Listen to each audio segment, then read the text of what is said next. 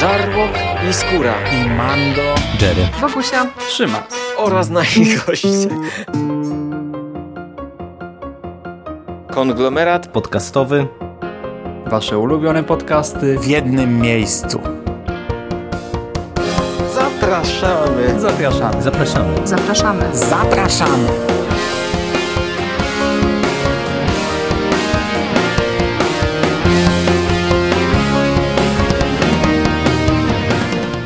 Witam Was, kochani, bardzo serdecznie w kolejnym odcinku konglomeratu podcastowego i kolejnej audycji z cyklu Moje seriale, czyli cyklu podcastów, w których w miarę na bieżąco omawiam produkcje aktualne, które ja oglądam.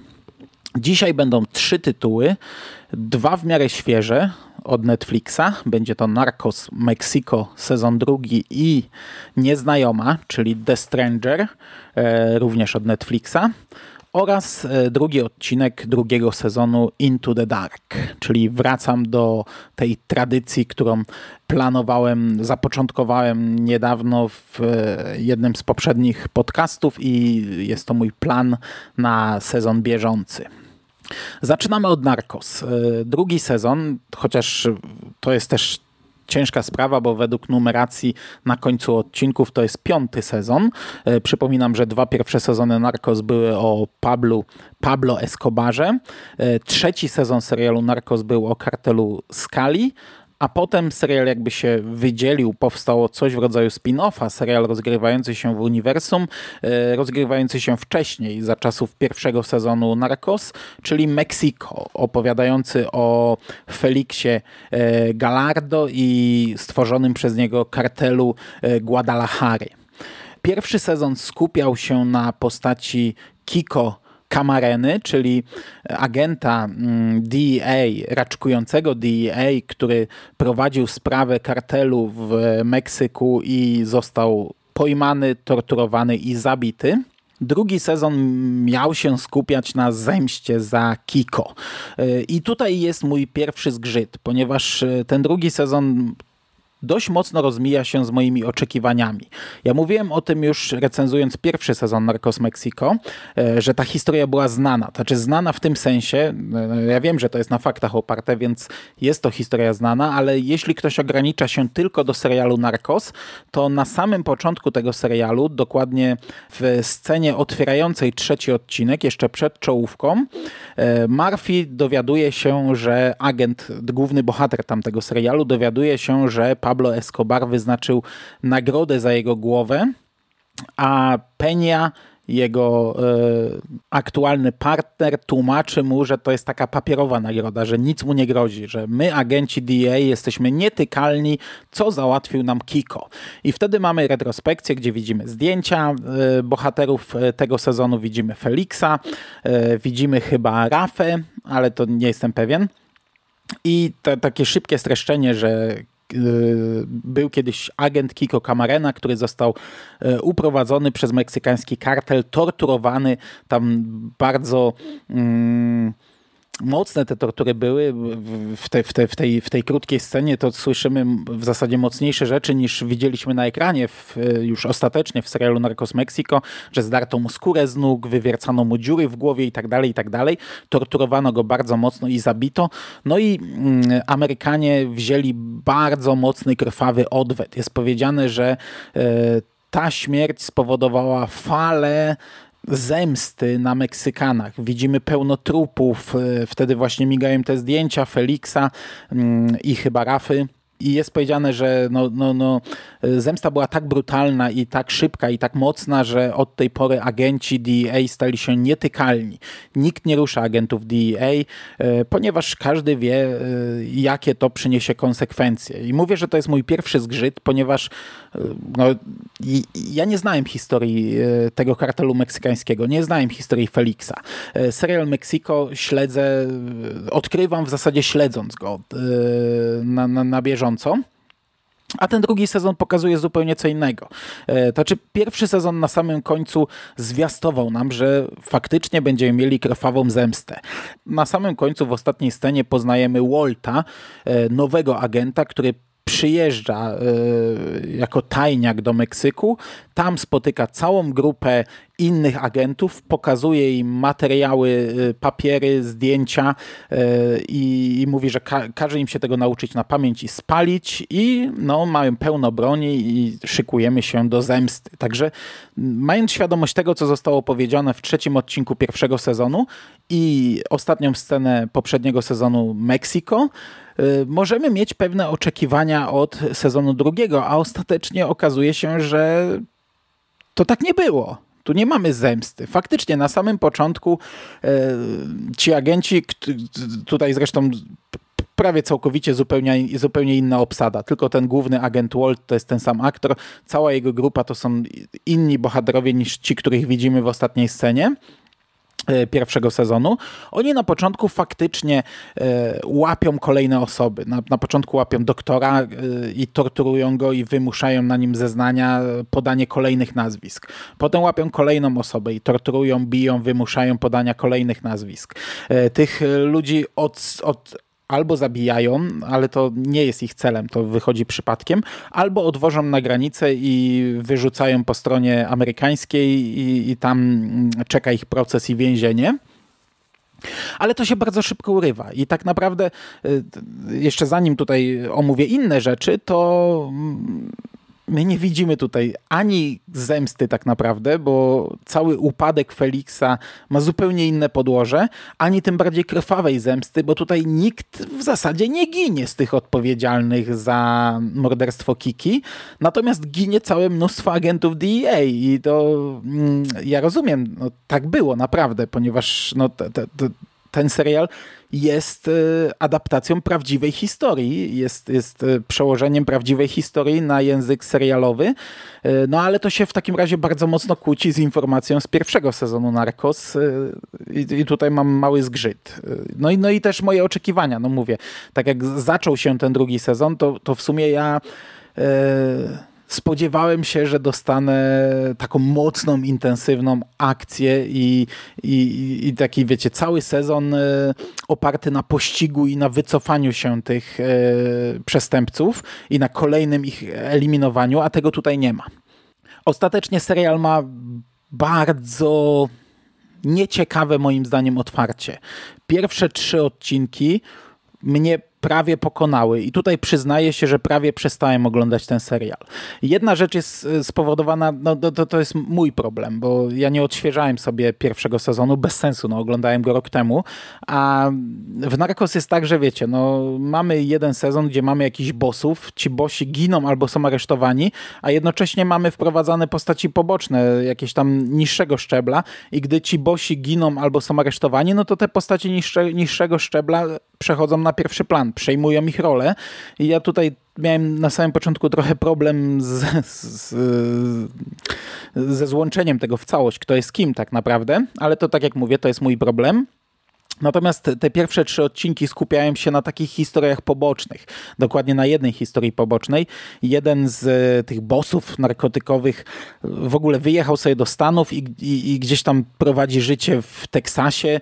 E, jego przyjaciel jedzie po niego i mamy całą, e, cały wątek jakiejś potyczki porachunków rancherów, jakiejś prywatnej vendetty, która nie wiemy czym została spowodowana, nie wiemy w ogóle po co ona tutaj jest i jest takim bardzo nudnym wypełniaczem, który okej, okay, ma fajny finał, jest dość fajnie spuentowany i patrząc na to, yy, mając już yy, obejrzany cały serial, yy, szerszą perspektywę, no to była to jakaś podbudowa dla, dla dalszej historii tej postaci, która chce się cały czas wycofać, która chce odejść od kartelu, e, no ale, ale jako otwarcie z serialu to nie było dobre.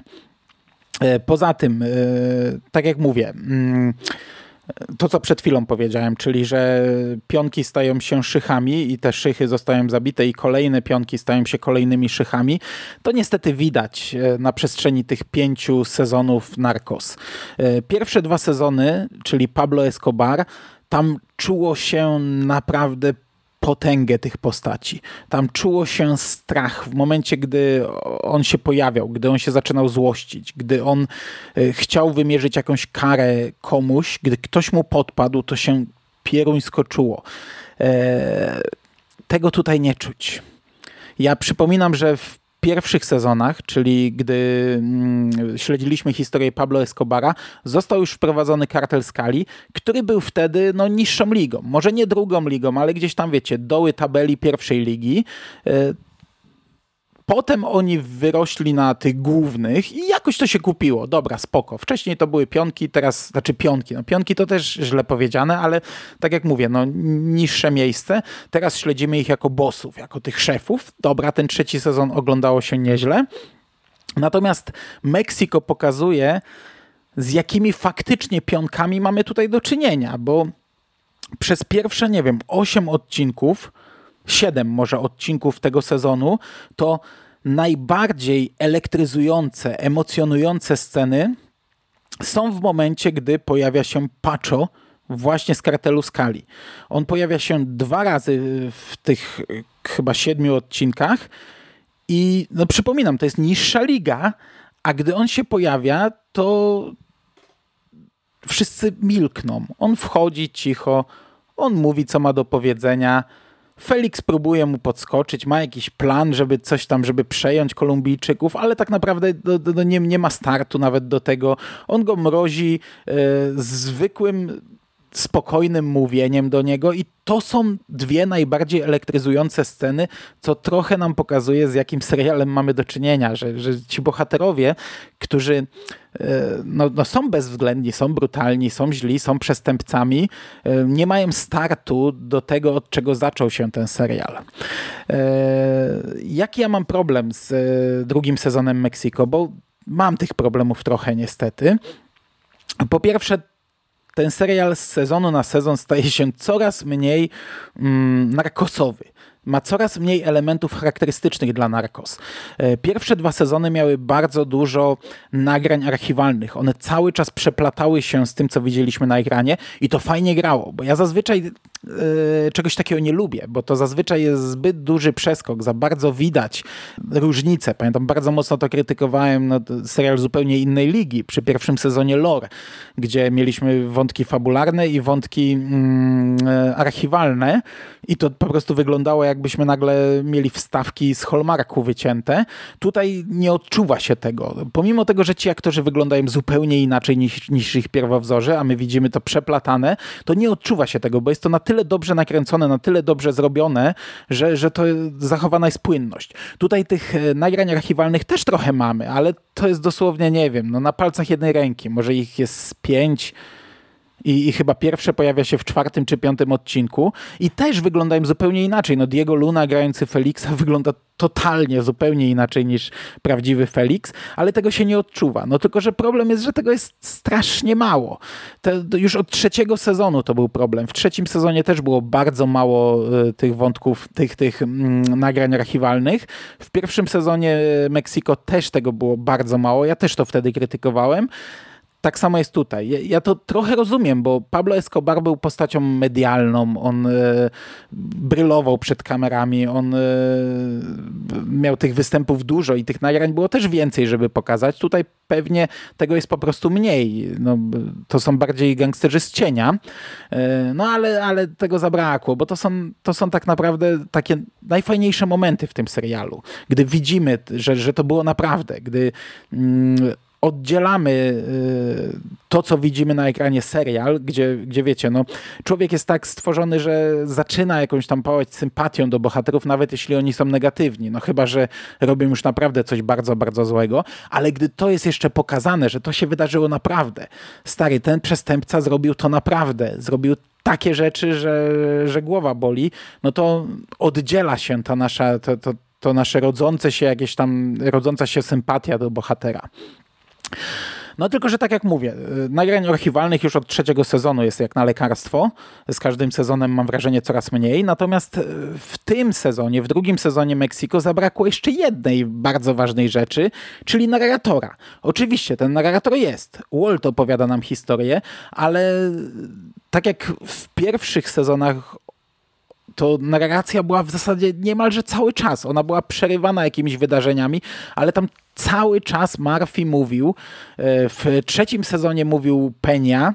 Tak, tutaj Walt odzywa się raz na jakiś czas. Ja mam wrażenie, że ten, tej narracji to jest tyle samo, co tych nagrań archiwalnych i ona w zasadzie pojawia się tylko wtedy. Oczywiście, może to trochę przesadzam, ale wydaje mi się, że naprawdę z pięć, sześć nie więcej niż 10 razy gdzieś tam z offu słyszeliśmy głos y, Walta co dla mnie już było bardzo złe. Na pewno były całe odcinki, gdzie w ogóle nie było nic powiedziane przez narratora, co, co, co, co jest, no, no, no, oddziela ten serial, to, to, to sprawia, że to się staje innym zupełnie serialem. I przez to też, a to mogę tylko taka dygresja, przez to też, a to też o tym mówiłem przy pierwszym sezonie Mexico, nie warto włączać tego serialu z lektorem, e, ponieważ Netflix, nie mam pojęcia dlaczego, przy Narcos stwierdził, że lektor będzie czytał tylko amerykańskie wypowiedzi, tylko wypowiedzi po angielsku. I tak jak wcześniej ich było bardzo dużo, a potem coraz mniej, coraz mniej, tak w Meksyko nie ma ich już prawie w ogóle, a w drugim sezonie Meksiko to są pojedyncze wypowiedzi na odcinek to, to jest, po angielsku nie złożylibyśmy nawet jednego z tych dziesięciu odcinków. Tego jest dużo, dużo mniej. To są naprawdę procenty w każdym odcinku, a to strasznie wybija, wierzcie mi. To już na etapie pierwszego sezonu wybijało, gdzie raz mieliśmy lektora, za chwilę napisy, lektora napisy, ale gdy, nie wiem, czytacie od 30 minut napisy, a nagle pojawia się lektor, to jest tak dziwne wrażenie, tak dziwaczne uczucie i zresztą bez sensu, bo ten lektor będzie przez y, minutę i, z, i potem przez kolejne 20 znów napisy. No to, to, to po co już sobie serwować to, to dziwaczne wrażenie. Już lepiej naprawdę włączyć z napisami. E, dla mnie to taki jest delikatny problem, bo ja jednak lubię robić coś w trakcie oglądania i czasami, wiecie, obrócić się. Oczywiście, jak mam seriale, na, na których muszę się stuprocentowo skupić, no to e, nieważne, czy oglądam je z napisami, czy lektorem, no to skupiam się stuprocentowo. Narcos według mnie nie jest takim serialem, nad którym muszę się stuprocentowo skupić. Czasami się obrócę, nie spojrzę przez chwilę na ekran, a tutaj e, przez to, że oni nie mówią po angielsku i jeszcze nie ma lektora, więc mówią w języku, którego nie rozumiem, bardzo często musiałem cofać o te 10 sekund, bo akurat się na chwilę obróciłem, jakaś jakaś postać coś powiedziała, bo ostatecznie wychodziło, że ona zazwyczaj powiedziała i tak coś nieistotnego, ale musiałem co chwilę cofać i cofać i cofać i to mnie strasznie wybijało, wkurzało. Co jest istotne? Narcos Mexico, sezon drugi, przedstawia nam bardzo niefilmową opowieść. W jakim sensie? Już tłumaczę. Oczywiście, to jest historia, którą napisało życie. Już we wcześniejszych sezonach bywały takie elementy niefilmowe, czyli na przykład główny bohater historii bardzo często jego rola była marginalizowana w ostatnim odcinku, bo on na przykład był wykluczany ze sprawy i sprawę przejmował kto inny, albo w ogóle e, tam, e, no, e, już tak bywało i, i to braliśmy na klatę. To jest przetworzenie autentycznych wydarzeń, więc no tak musi być, ale Dlaczego akurat Narcos drugi sezon Meksiko? Podkreślam, że jest niefilmowy, ponieważ tutaj mamy wydarzenia, które nie są spuentowane. Nie mamy takiego typowego rozpoczęcia, rozwinięcia i zakończenia. Upadek Feliksa on jest z jednej strony fajny, bo następuje z dnia na dzień. To nie jest taki upadek jak Pablo widzieliśmy w drugim sezonie, gdzie tam to, to się tak powoli toczyło i, i widzieliśmy, jak ten Pablo e, robił się coraz bardziej takim dziadem i miał coraz większe problemy i finansowe, i ludzie się od niego odwracali, i, i ta jego ucieczka cały czas. Tutaj nie, tutaj mamy w dziewiątym odcinku Feliksa, który jest na szczycie, jest królem, w dziesiątym odcinku od razu ze sceny na scenę w zasadzie, który jest e, zerem, nikim I, I to z jednej strony jest fajne, ale z drugiej ten cały upadek Feliksa, finał tego, tego sezonu, nie ma związku z tym serialem. Pierwsze dziewięć odcinków opowiada nam różne historie, które nie mają puenty. Nie ma początku rozwinięcia zakończenia. Jedno nie wypływa z drugiego. Tak naprawdę nikt tutaj nie wygrywa. Co, co, co akurat też nie jest problemem, bo, bo, bo nigdy nikt nie wygrywał. No tak jak mówię, jedna osoba przegrywa, kto inny zastępuje jej miejsce. Ciężko tutaj mówić o wygranej kogokolwiek, ale działania jednych nie prowadzą do upadku drugich. Działania agentów DEA, którzy prowadzą tą swoją całą akcję przez pierwsze, nie wiem, 7 czy 8 odcinków, one nie mają związku z tym, jak zakończy się historia Feliksa. Oglądamy historie, różne historie, które nie mają puenty, które nie mają związku z zakończeniem. Tak naprawdę Felix ubija się sam w finale tego serialu. W, tak jak mówię, w dziewiątym odcinku na szczycie, w dziesiątym jest nikim. Na własne życzenie, na skutek kuriozalnych, absurdalnych, niczym nieuzasadnionych, niczym niepopartych, przekraczających wszelkie granice w ogóle decyzji. Podejmuje kilka decyzji, które natychmiastowo kasują go, skracają go o głowę. No nie ma go. I ja rozumiem, tak było w życiu i tak trzeba to przedstawić, ale to jest totalnie niefilmowo zrobione. Ja nie rozumiem poczynań Feliksa z końcówki. E, no, tak jak mówię, gdyby ktoś to napisał, gdyby to był fikcyjny scenariusz, to on by się nie kleił, on by nie przeszedł, on by nie miał racji bytu. Poza tym, tak jak mówię, zarówno bohaterowie, którzy zakończyli swoją historię w pierwszym sezonie Mexico, tak samo Felix, to nie jest zemsta. Ja nie rozumiem, jak te wydarzenia, które widzieliśmy w tym sezonie, miały wpłynąć na przyszłą nietykalność agentów DEA.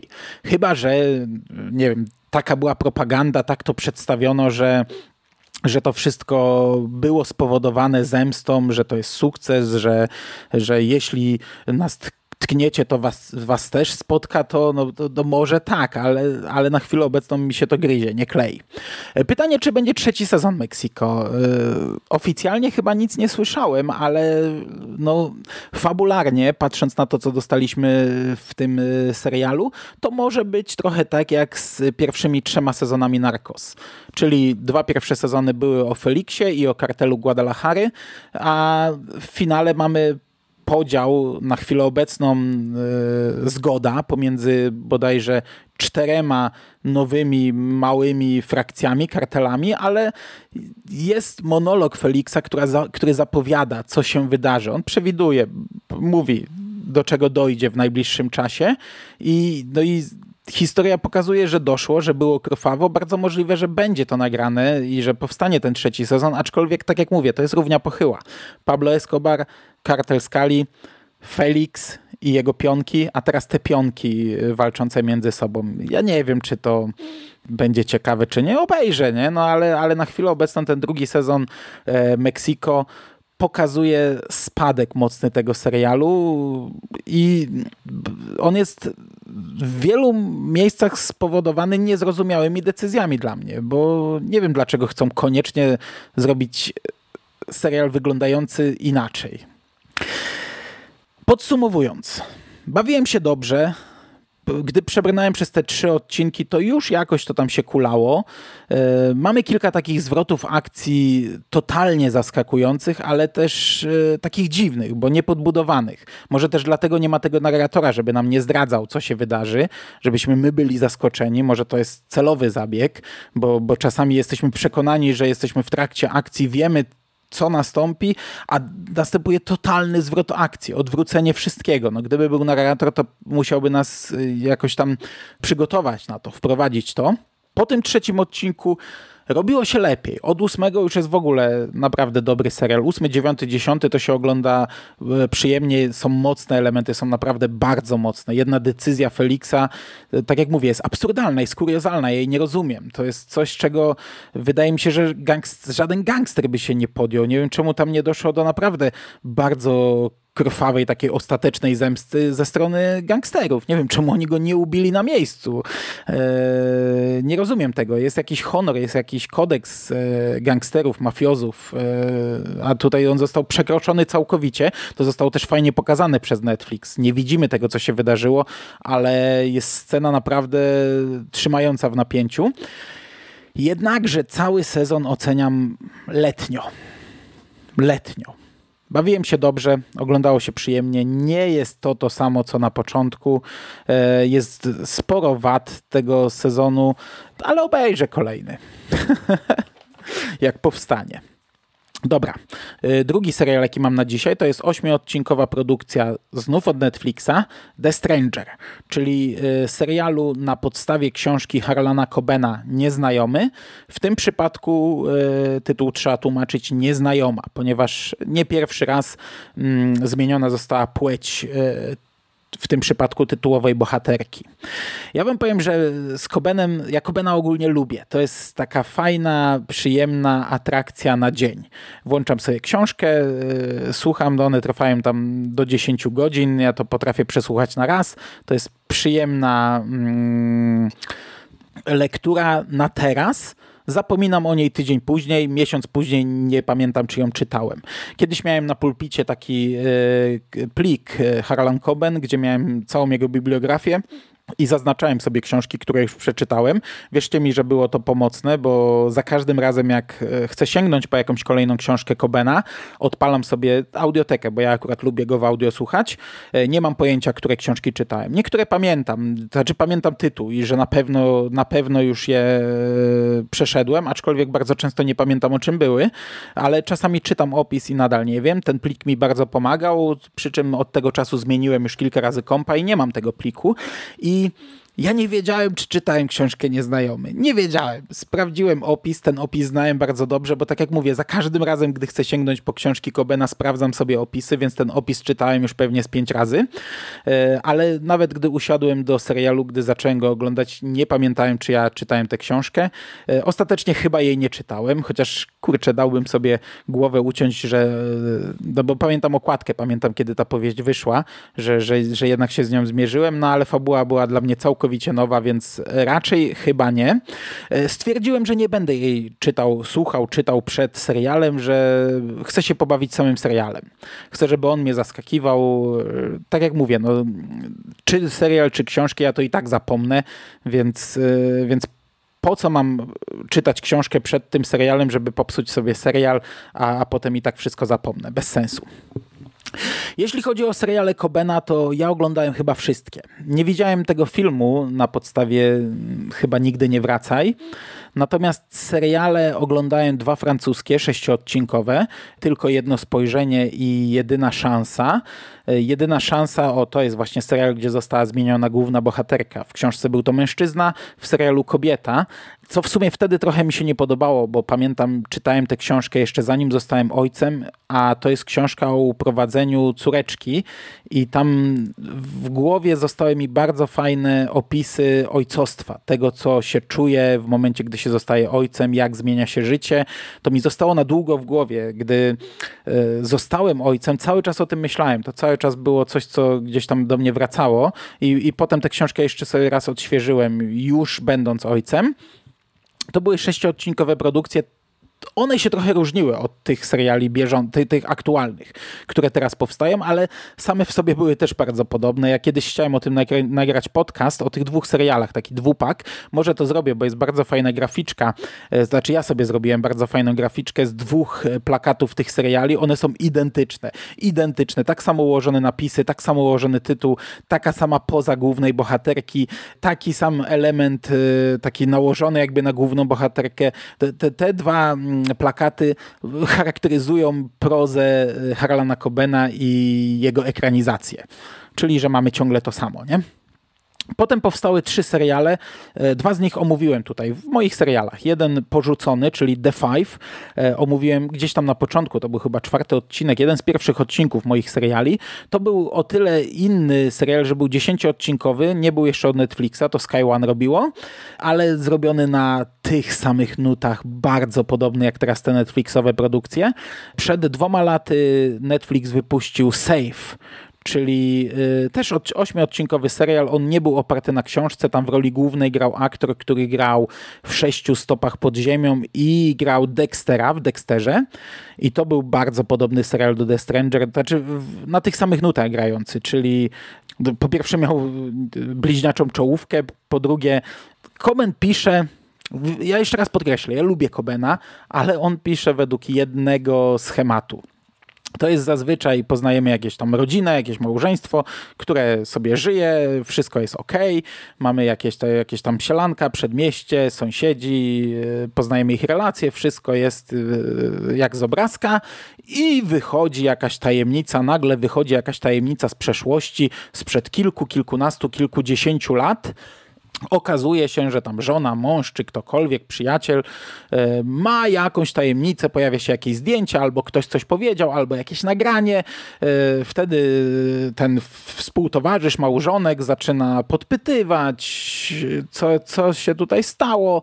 Nagle znika ta osoba, nagle wychodzi tysiąc innych rzeczy na jaw. Okazuje się, że ktoś tam coś wiedział, tutaj zależności, ktoś ma swoją tajemnicę. Te tajemnice się ze sobą zazębiają, ktoś prowadzi ten ten główny bohater prowadzi śledztwo, próbuje odnaleźć swoją ukochaną albo, albo kogoś tam bliskiego.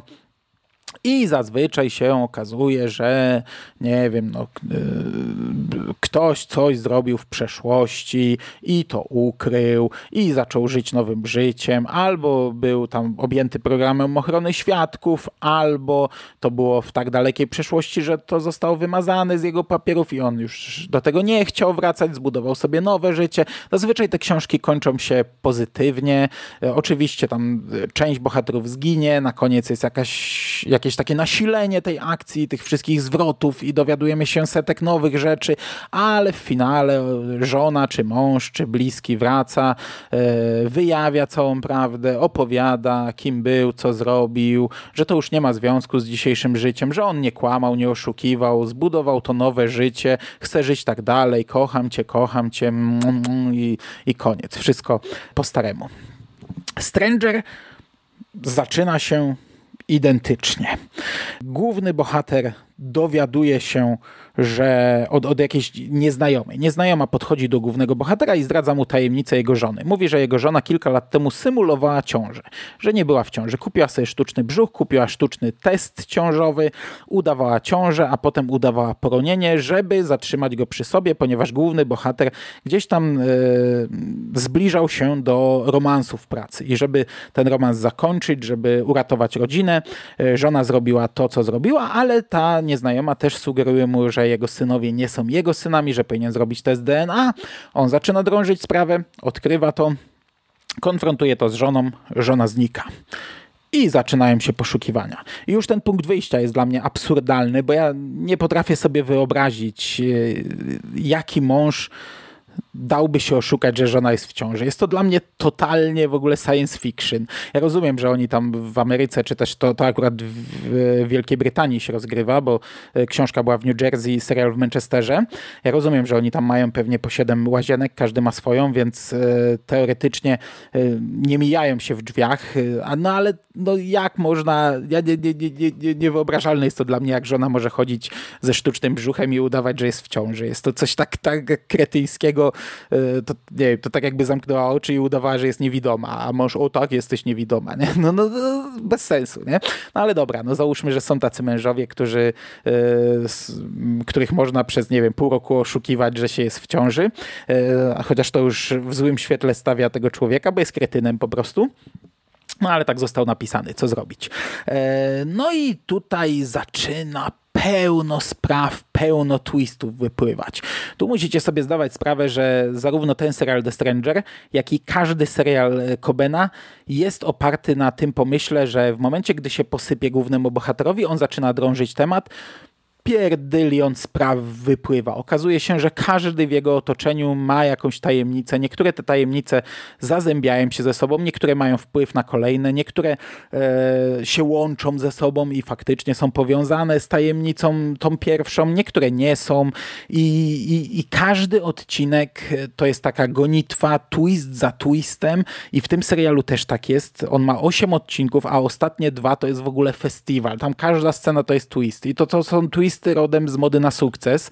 E, i, i to już naprawdę przekracza momentami, przecierasz oczy i ja, ja, się czasami śmiałem patrząc na to, co tam się dzieje, co oni jeszcze wymyślą, co tu się jeszcze wydarzy, a oni potrafili jeszcze to przebić i jeszcze przebić i jeszcze przebić. I pamiętam rozmawiałem z Michałem Ziajem, on chyba po drugim czy trzecim odcinku się odbił, zresztą on przy Save też mówił, że nie podoba mu się taka formuła, e, no to zapewniam, że to, co widzieliśmy przez dwa, trzy odcinki, to jest nic, co w porównaniu z tym, co ma do zaoferowania ten serial, a im bliżej końca, tym po prostu jest tego więcej. Chociaż z drugiej strony e, większość z nich ma nawet sens I, i nawet te finałowe, takie już potężne twisty, uzasadniają pewne wydarzenia z początku, których ja nie rozumiałem. Na przykład nie rozumiałem, dlaczego nieznajoma potraktowała głównego bohatera inaczej niż innych bohaterów, bo ta nieznajoma to jest jakaś postać, która nie tylko głównemu bohaterowi serialu zdradza tajemnicę, ale ona w ogóle ma takie hobby, które potem zostaje wyjaśnione i, i, i, i spotyka nieznajomych ludzi i wyjawia jakiś sekret. To, to tutaj jest tego dużo więcej, także tych sekretów mamy dużo więcej i tych spraw mamy dużo więcej. I wiecie, pojawia się jakiś morderca, mamy cały wątek dzieci, yy, ich szkoły, drużyny piłkarskiej. Tam też dużo różnych niedopowiedzeń i jakichś rzeczy do odkrycia. Mamy już w pierwszym odcinku imprezę taką w plenerze z ogniskiem, gdzie yy, jest pełno tajemnic. Tutaj ktoś zaginął, przewrócił się, znaleźli go, jest w śpiączce, nie wiadomo jaki to ma związek z tym. Znaleziono alpakę z obciętą głową i to też gdzieś tam się kawałek po kawałku wyjaśnia. I ostatecznie to nie ma związku z głównym wątkiem, co, co w sumie trochę jest, y, trochę negatywnie oceniam, bo to się okazuje wypełniaczem totalnie, czyli można było ten serial skrócić. I, i to tak, no na przykład, nie wiem, mm, impreza i, o, i zabita alpaka nie ma związku z głównym wątkiem, ale ma związek z chorą dziewczyną i jej tajemnicą i dlaczego jest chora. I to ma związek z kolei z mordercą, który zabił y, panią z cukierni, co ma związek z policjantką, która prowadzi śledztwo i ma związek z nieznajomą, co ma związek z głównym bohaterem. I tego jest mnóstwo. Nie? Mamy motyw e, wyburzania dzielnicy, i tu pojawia się ojciec głównego bohatera, który za to odpowiada, i jego przyjaciel, który nie chce się wyprowadzić. I to jest też długi wątek prowadzony, który ma szalenie zaskakujący finał, ale jest to też kolejny taki mocny twist, e, i tego jest tutaj mnóstwo, mnóstwo, mnóstwo. Ja ten serial obejrzałem na raz, znaczy prawie na raz, no ale bardzo szybko. Yy, chyba dwa dni mi to zajęło. Bawiłem się dobrze. To jest serial jak, jak książki Kobena. Bawisz się dobrze, obejrzysz, bawisz się i zapomnisz dokładnie jak z Kobenem, ale rozumiem, że to się nie każdemu może podobać. E, co wyróżnia jakiś, w, w, moim odczuciu ten serial, to jego finał. Znaczy, tak jak mówię, twist za twistem. Nie? I nawet ostatnia scena to jest jeszcze retrospekcje podbudowujące inną scenę i kolejne twisty, ale tak jak powiedziałem, większość tych książek, ja przynajmniej tak kojarzę, ma pewien określony schemat zakończenia ich. On tutaj jest trochę przełamany. Ten finał mnie zaskoczył. Ten finał mnie zaskoczył, nie spodziewałem się. Oczywiście, no, mówiąc finał, mówię o zakończeniu głównej sprawy, bo, bo finał, finałów to tutaj jest e, tysiąc, nie? bo każda sprawa ma swój finał, ale to jak zakończyła się główna sprawa, to mnie zaskoczyło. Zupeł, zupełnie jej tam przedostatnie zakończenie. O. bo tych zakończeń tej głównej sprawy też jest więcej, nie? Więcej spraw wychodzi na jaw, jakichś tam twistów i zwrotów akcji, ale przedostatnie zakończenie, bo potem jeszcze jest e, uzasadnienie zakończenia ostatniego i kolejne twisty. E, to mnie zaskoczyło. Dobra. Aktorsko ten serial wypada nieźle. Znaczy, czy to widać na ekranie, to już inna sprawa, bo e, oni, oni też nie mają jakoś tam szalenie dużo do zagrania, ale w głównej roli gra Richard e, Armitage, to się chyba tak czyta, nie mam pojęcia. Aktor, którego mogliście widzieć w Hannibalu, e, w Robin Hoodzie grał Gisberna, mm, w tym Robin Hoodzie brytyjskim od BBC. Ja nie mogę przebrnąć przez ten serial. Dwa razy widziałem pilota, to nie jest moja bajka. Grał w Hobbicie Torina, i grał też w Gwiezdnych Wojnach, e, w Mrocznym Widmie. Jeden z jego pierwszych filmów grał pilota z Nabu stojącego w tle. no, taka ciekawostka. Jego ojca gra Anthony Head. E, to jest e, facet, którego mogliście widzieć chociażby w serialu Buffy po strach wampirów. On tam grał bibliotekarza i powiem, że on tutaj pasuje. Bardzo pasuje do tej roli i bardzo fajnie gra to z głównym bohaterem, bo ja widziałem w nim jego ojca. To, to naprawdę bardzo dobrze wypada. E, natomiast nieznajomą gra Hannah John Kamen. To jest aktorka, która grała główną rolę w serialu Killjoys, ale ona grała też e, negatywną postać e, w drugim Antmanie. Natomiast policjanta, takiego złego policjanta gra jakiś aktor z Gry o Tron, ale ja nie oglądałem Gry o Tron, także wiecie. Okej, czy polecam? Jeśli lubicie tego typu historie, to polecam. Jeśli lubicie Kobena, no to będziecie się bawić przed nią. Jeśli nie znacie, nie widzieliście, możecie sprawdzić. Może wam to podejdzie. Przy czym, no tak jak mówię, to jest taka fajna atrakcja na jeden, dwa dni do obejrzenia, do bawienia się i zapomnienia. W 2020 roku Netflix wypuści jeszcze jeden serial w głębi lasu i to może być ciekawe widowisko, bo jest to polski serial. Znaczy, będzie to polski serial. Ja z założenia nie oglądam polskich produkcji, ani seriali, ani filmów, ale to chyba obejrzę, żeby skonfrontować to z e, pozostałymi serialami. E, zobaczę, jak to wyjdzie. Natomiast Nieznajoma no jest kolejnym typowym serialem Kobena oglądać, jeśli lubicie oglądać na własne ryzyko. Tyle ode mnie. Tu od razu uprzedzam, że obudził się już mój synek Bruno, także może nam teraz przeszkadzać, ale czas zazwyczaj go i tak nie słychać w tych nagraniach, nie? Brunio, cześć. Cześć. nagramy do końca, wiesz, nagramy do końca, już mi dużo nie zostało, ponieważ został mi drugi odcinek drugiego sezonu Into the Dark, antologii od Hulu, której pierwszy sezon omówiliśmy w całości w Necropolitanie.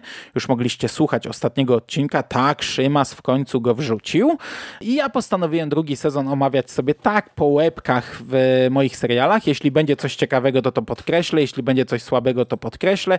Jeśli nie będzie o czym gadać, to powiem w dwóch słowach. W tym przypadku mamy coś nieciekawego, ale mnie się nie chce zbyt długo o tym mówić, więc postaram się szybko. E, drugi odcinek ma tytuł Pilgrim i to jest analogicznie jak w serii pierwszej odcinek na święto dziękczynienia.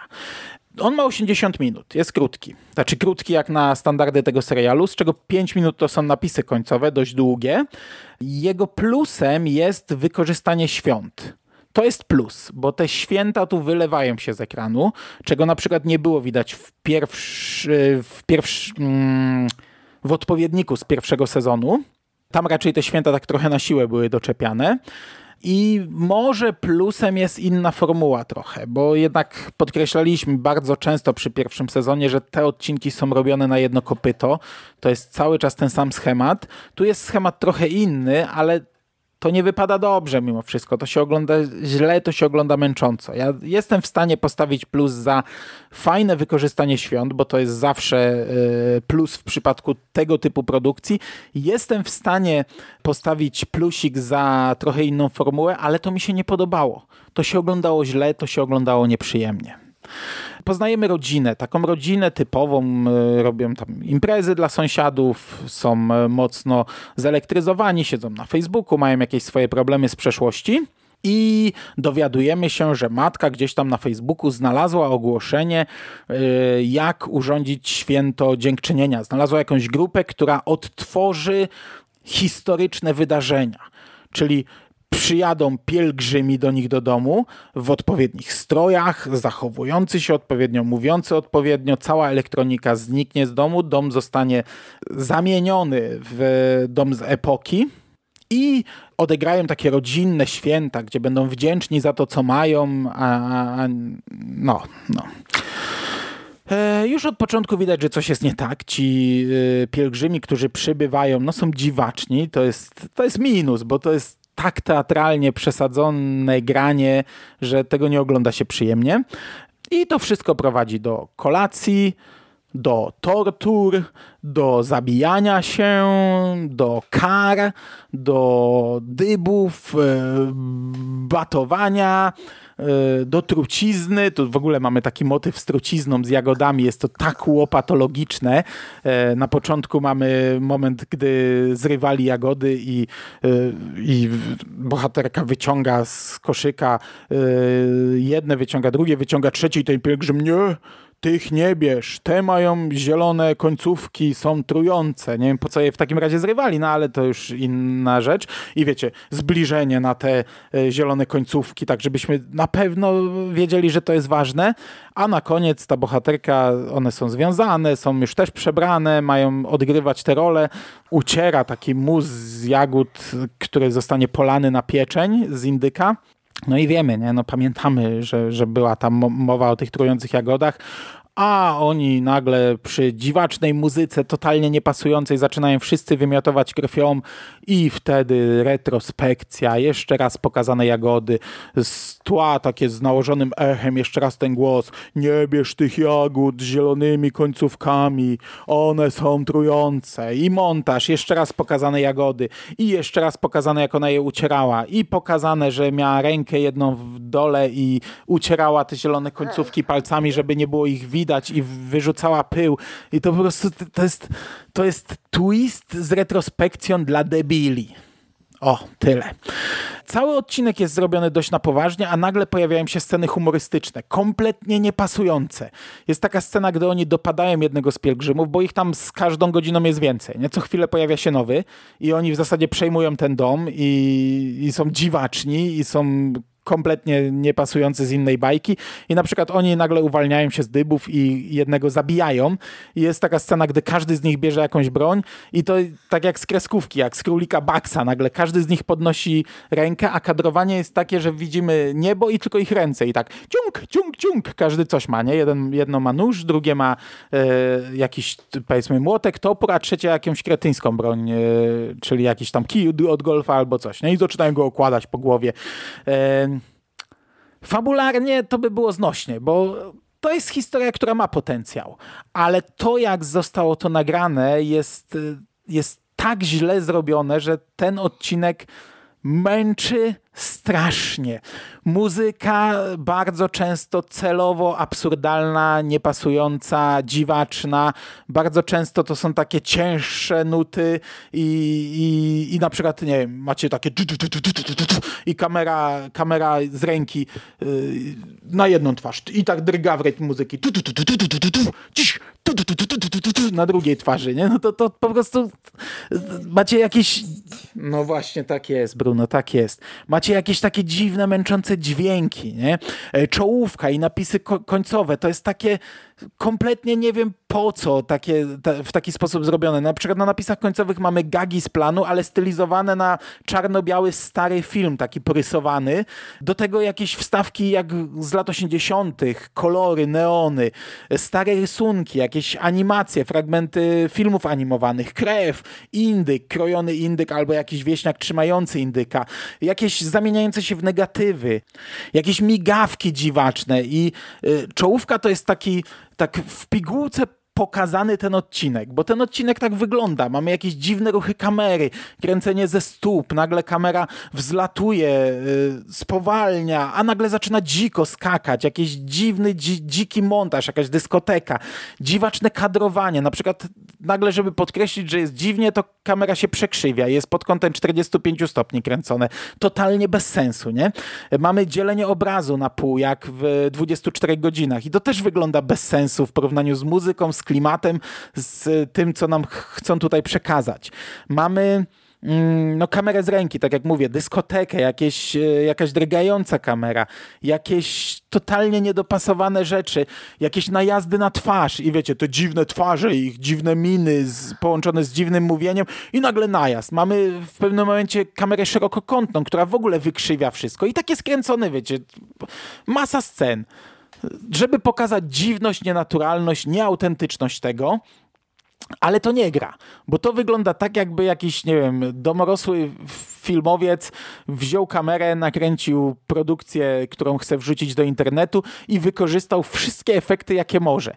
Ja jak byłem młody i łapałem za kamerę, to też często używałem jakichś dziwnych ruchów, e, puszczałem muzykę i, i, i kamerą latałem w rytm muzyki i przekręcałem ją i robiłem coś dziwnego i tutaj ten odcinek tak wygląda. I ja już podsumowując, bo miało być krótko, nie Bruno, już się nudzisz? No tak. No tak, ja też się nudziłem na tym odcinku. Nie wiem, czy to nie jest najgorszy odcinek całego tego serialu. Nie wiem, czy nie wymęczyłem się na nim najbardziej. Tak jak mówię, ja doceniam to, że bardzo mocno wykorzystano święta, ale y, oglądanie tego odcinka to była droga przez mękę. Ja się trochę uśmiałem, bo jeśli słuchaliście Pure finałowego odcinka mm, pierwszej serii, czyli podsumowania, y, które wrzuciliśmy na Necropolitan, gdzie my tam też podsumowaliśmy cały sezon, daliśmy swoje topki i trochę ponabijaliśmy się z Jerego, że obejrzał tylko te najgorsze odcinki, które obaj wskazaliśmy jako najgorsze odcinki pierwszej serii. Śmiałem się, bo gdy obejrzałem pierwszy odcinek drugiej serii, to chłopakom pisałem, że jest całkiem niezły, że polecam, że to fajna rzecz. I Jerry, chociaż bardzo był na nie, nie, ja tego nie ruszę, bo zacznę oglądać i trafię akurat na dwa najgorsze, to jednak mimo wszystko gdzieś tam już było widać, że się łamie chłopak, że może sięgnie po ten pierwszy odcinek. Jak mu napisałem o tym drugim, no to, no to mówił, że no, dobrze, dobrze zrobił. I ja mówię, że się śmieję, bo po tej polecance pierwszego odcinka nie zdziwiłbym się, jakby Jerry sięgnął po ten drugi. to by było już, już by miał 3 na 3, trzy strzały w trzy najgorsze odcinki. Dla mnie Pielgrzym jest e, słaby. Nie polecam. Nie, nie, nie, nie jestem w stanie polecić tego odcinka. Bawiłem się źle, był męczący, nie podobało mi się. I to by było na dzisiaj wszystko, moi drodzy. Do Into the Dark powrócę niebawem, nie w kolejnym odcinku, ale może w następnym. E, dziękuję Wam bardzo za uwagę. Trzymajcie się ciepło. Do usłyszenia. Cześć!